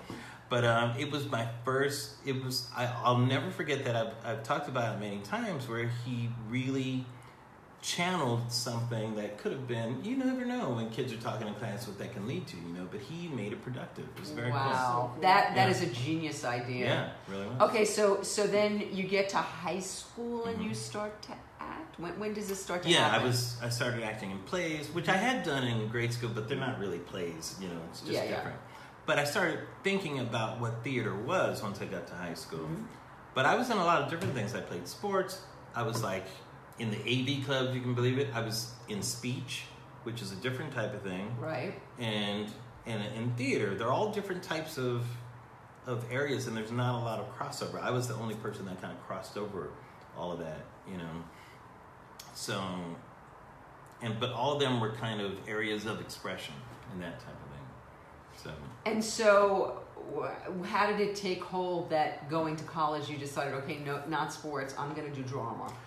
I was very lucky because I grew up in a neighborhood where some people from my neighborhood went and played pro ball, Mm-hmm. you know, and I knew what it took to be a professional basketball. There are a lot of professional athletes that come player. out of Southern California. Yes. Yeah, Yes. because you can guys can play all year round. Exactly. And Yes. that time, we just had talented people in my neighborhood, Mhm. so people weren't kidding around. And so I'm like, well, I'm not six six, you know, and I'm not that fast, you know. So I saw what that I wasn't a certain thing, and I was good actually. I was Mhm. good in a lot of different sports, but I knew I wasn't that. Right, and right. I thought, well, what are you going to do with your life, Larry? You can do that now, but what are you going to do with your life? And I decided when I went to college that well, theater is the thing that that I'll go down that road, you know, and see where that takes me because I knew sports wasn't going to take me to where I wanted to go. And I like playing sports, but I knew having observed, you know, especially when it's kids your age and you see Mhm. the difference. Mhm. I was like, I'll never be that guy. He's Mhm. amazing, you Mhm. know. So, so, okay, so this is a question that we used to, that I used to ask Mhm. all the time. Did you have a plan B? no, and I talked about this in my Good. commencement speech too. I hate when people have a plan B. I didn't even have a plan A. Mm-hmm. Um, what I say is I had a path, you know, that I was going down. There was a, a destination there. But um, What, what, what was okay? So I, I'm gonna go. I'm gonna go to school for drama. What What did you see? What was the, What was down the path? What What did you see? well, at that point, I didn't have it quite worked out. It was Mhm. while I was in college when I had my epiphany, really. But at that point, I just wanted to to try that and see what happened. Okay, so tell me about the epiphany. Um, Epiphany is a very long story. I don't know if we're talking about, but I basically uh, realized I talked about this in the commencement address you were I, talking about. I, I listened to the commencement, I so maybe it'll come back to me. yeah, I wrote a short story. uh, Not a short oh story, but yes, an I, essay your, about. your it. essay. When I said, I, What school? hmm? What Chapman. I said Chapman. Oh wow. But I sold books door to door, and by going into people, so many people's homes who I saw they weren't happy with their choices in life and this and that, I realized that I may as well do what makes me happy, Mhm. you know, and just choose that. And by doing that, it instantly makes me a success, and that always gave me calm in everything that I did because I already considered myself a success just by choosing the thing that I wanted to do. I need to And- learn that lesson. And so my career was not about trying to be successful. It was about walking down the path that I have already constructed for myself and realizing that there are different ways I can go down this path, but I'm still walking. You know, it doesn't matter. you Always know? moving forward. Yeah, you know. Um, so I never success was never an issue with me. It was it was in my rear view, not in the windshield. So that's how I. view Which is, I think, why you had it. Because I'm always worried about. Well, I'm a single mom, so I have different Sure. concerns. But for me, money becomes a thing. I, I'm course. doing everything that I love. right, I love my life. right, I wish I could make a living at it. sure. But but I but and it because it's a different mentality. Mhm, And I, I think it's about letting go mhm, and not worry. When you worry about the thing, that's the thing that eludes you. mhm, So by not worrying about it and by just being in your present, okay, this is I'm doing what I love. mhm. That's success, and that then invites everything else to come with it. Yeah, I tend to simplify things. Like to me, it's all about clarity, you know, and figuring out what it is that you want. And a lot of people don't do that.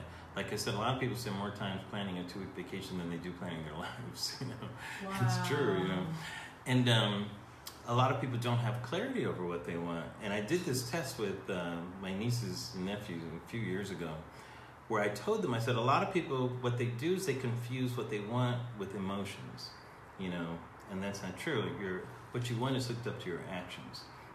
If you want to know what you want, look at your actions. Your actions will always tell you what you want.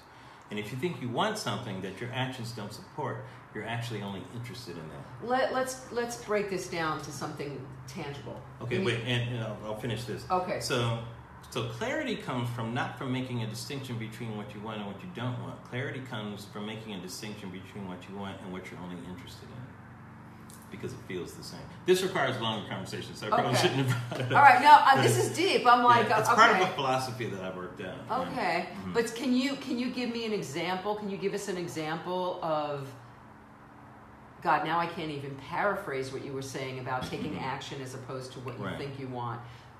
Right. People don't realize that their actions are an example of what they currently want. They haven't. So what we say is one thing, but it's actually what we're doing. It may line up. It may or may not. But Okay. but it, it doesn't have to be in opposition or whatever. But your actions just don't lie. They don't.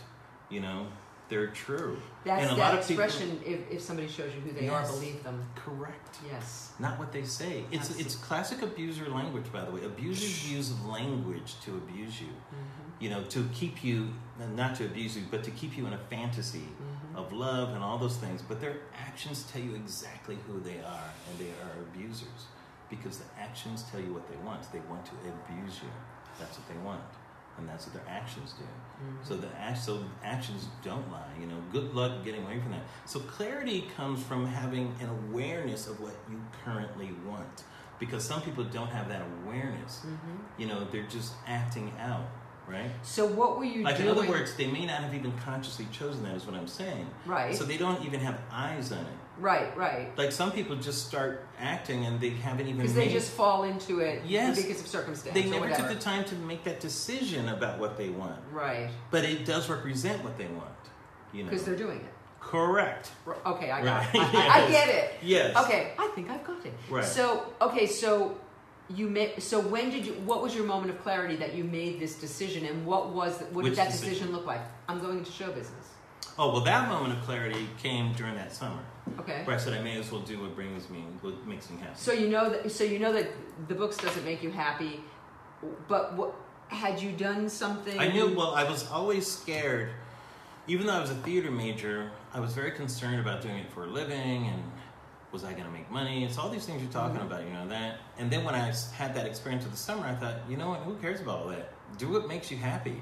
Choose that, and that's do the show you want to do. Yes, exactly. And it gave me calmness and clarity and all that stuff because that's what I wanted to. And then my actions were doing that. you know. Okay, so let's talk about it. uh, Where where we- we're like, I could sit. We could talk for like Right. seven hours. Okay, So let's let's. and by the way, I want you guys to know the finale of The Americans is on tonight. Look who I'm with. I'm doing this. This this is how Thank much. you, I'm see, sorry. but you know what I'm doing? I'm going home and watching that film. Actually, spoiler alert, I've already seen it because I had to do an interview with them. Had to. I Ah, wanted to. do an There you go. Yeah, it was great. Um, okay, so so because this is the road taken, Right. and the purpose of this is try to give people to give us tools Okay. how you navigated that path. So now Sure. you've made a decision. Right. You're on your course. Okay. How do you get? What's the what's the first success? What what's the first thing? Well, the thing is, is How did you pursue it? here's the thing. Like, I had this talk with my daughter once where I said, Lauren, one thing that I've always tried to look at are what I call indicators. Mhm. And indicators to me are is objective proof that you're on the right path, doing the right thing, Okay. not a subjective feeling about it Okay. or or an opinion. So in other words, this is outside validation in some form. Okay. Right. Like for instance, in the very first thing I did, it was like the Mark Taper Forum's improvisational theater project. Nice. I just I um, done it when I was still in college and did it. I got like great reviews in it, like the best reviews. you know? Nice. And I'm just an amateur. I didn't know what I was doing. That's an indicator. Yes, it is. It's an indicator. It's like okay, well, that's an indicator that maybe you're doing the right thing. So it, that can keep you going. You know, when I was doing stand-up comedy, um, after a year, I started like opening and then middling and headline. Those are all In the first year, Yes, I started. that's an indicator. People started booking me. That's an indicator. That's you an know? indicator. Yes. I now, just- now, I just but I know people that story. I know people that didn't get booked. okay. That's also an indicator. Okay, well, I'm Yeah, going to give you that. So, Right. Eddie Murphy was in a um, an improv group in New York when he very first started. He was like 18 years old, 17 maybe. He was really the. Laughter Company. Then he left to do Saturday Night Live, and Mhm. I was then in the Laughter Company. I did not get the indicator that I was good at that Yeah. because they were all stand-up comics, and I I was Right. an actress. I didn't know how to do that. Right. And um, well, there's always indicators. It's just a matter of what it's indicating. it was indicating get out of this Right. that right now. so. Or it may lead so something else. Well, Right. so then I took stand up classes and I ended up marrying my teacher, but that was later. But anyway, so okay. So so now you're doing stand up to to do that in in one year to to end up headlining. Did you end up headlining in Well, I, year? it ended up. Well, here I'll tell you this quick story. So, I remember when uh, I was first starting out, I was at the Laff Stop in Newport Beach, not there anymore, and I was signing up an open mic night.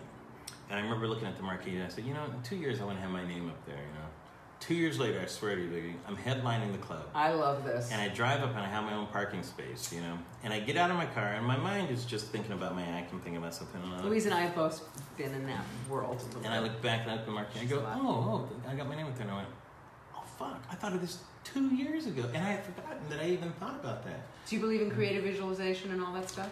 Yes, I have my own, you know, thoughts mm-hmm. about it and everything, but my whole life has been that. of- Do you believe that you I call, manifested I call it putting it out there. okay, I call it manifesting, Yes, but it's the and same I thing. call it that too. Yeah, Mhm. exactly. And um, and it's very interesting. Know? Mhm. Mhm. And here's here's why I think it's powerful, because when you put it out there, as I like to say, what happens is it gets ingrained in terms of guiding you towards the proper actions to do what's needed to go there. You know, Okay, let's talk about this because this Right. is a tool. sure. This is a really useful Right. tool. Okay. So So, ha- what's So your for process instance- for that? Well, for instance, like if you say, I want to write for television. Yeah. Now, you also have to pay attention to indicators in this process. There's two things going on. Not I hate those I indicators. know, but indicators are, are, are our friend yeah. because they can, they can help guide against um, Wishful thinking. delusional thinking. Right. Well, that's your weights. You have to look and see if there's an accident. You don't. You find Yeah. another way. But it, but it helps us against delusional delusional, think. thinking. Uh, delusional thinking. Just because you I have that in romance. Yeah, it's like I can say I want to be the quarterback of the Rams, but it's not going to happen. I can put that out there all that I want, you Yeah. know. So it does require some, you know, realistic things, you know, based on your abilities and your aptitudes and all that stuff. So Mm. you have to look at yourself and what gifts you have, right? So if I put that out there and say, okay, this is what I want to do, and I've done this specifically in some things, but I'll just be general about it. Then what happens is I know that my actions are now have to go into that funnel that go towards that. And if they don't, I can easily judge it that it doesn't do that, so then I don't need to do that. Yeah. So if there's a there if something comes in my life that doesn't add to that, why am I doing that? Mhm. But if this comes and adds to that, oh, then that's fine. That's a thing that I can do. Does it give me that directly? Not necessarily, but does it lead to that? Yes, it does. Okay, so what started it for you? What was your first success?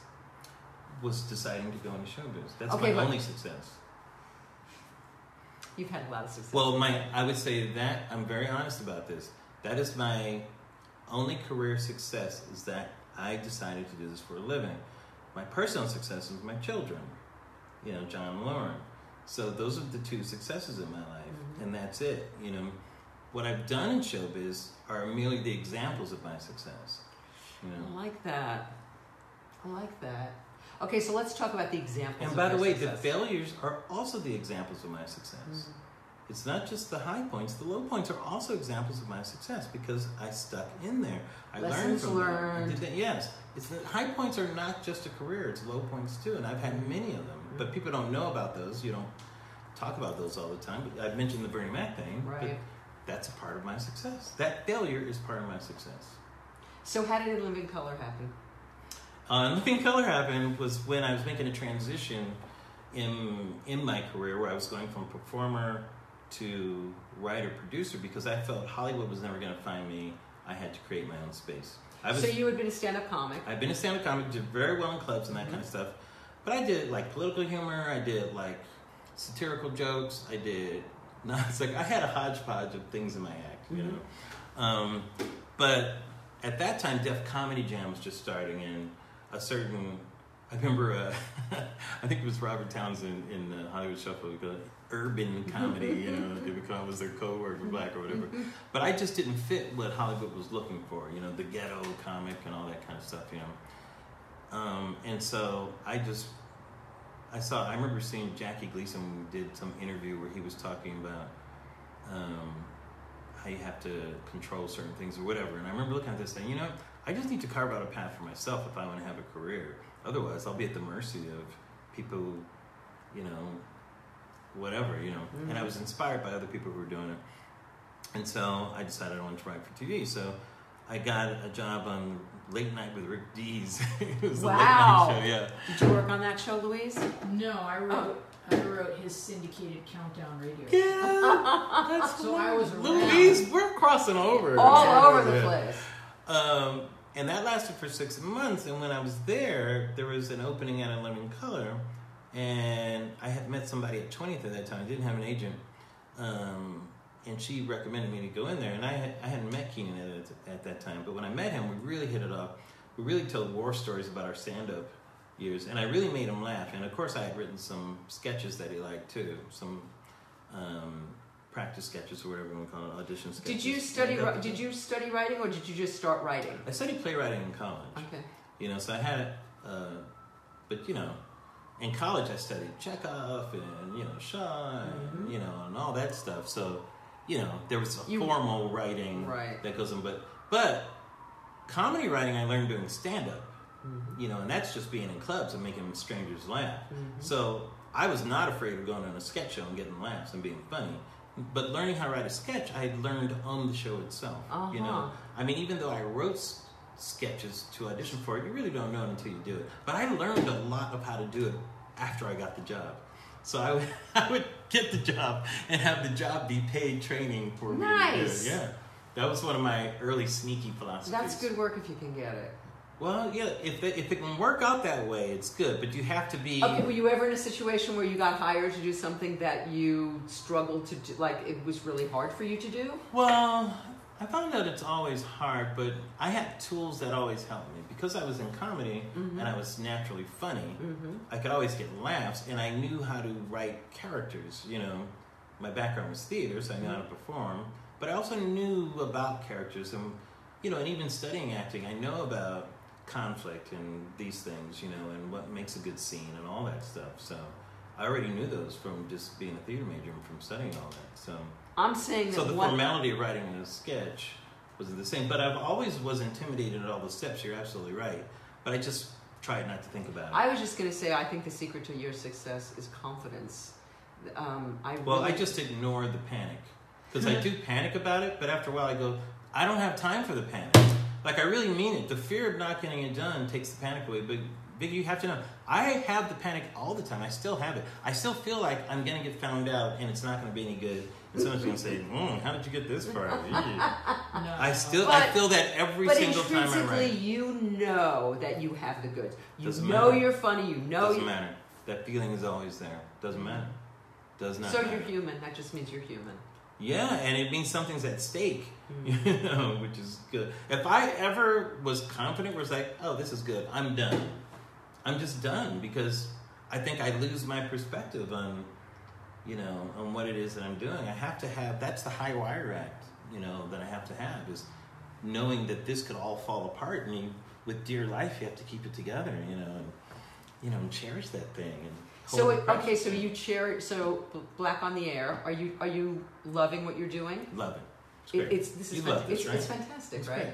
And it's fantastic. We could never talk this long on something for any other thing than this type of thing.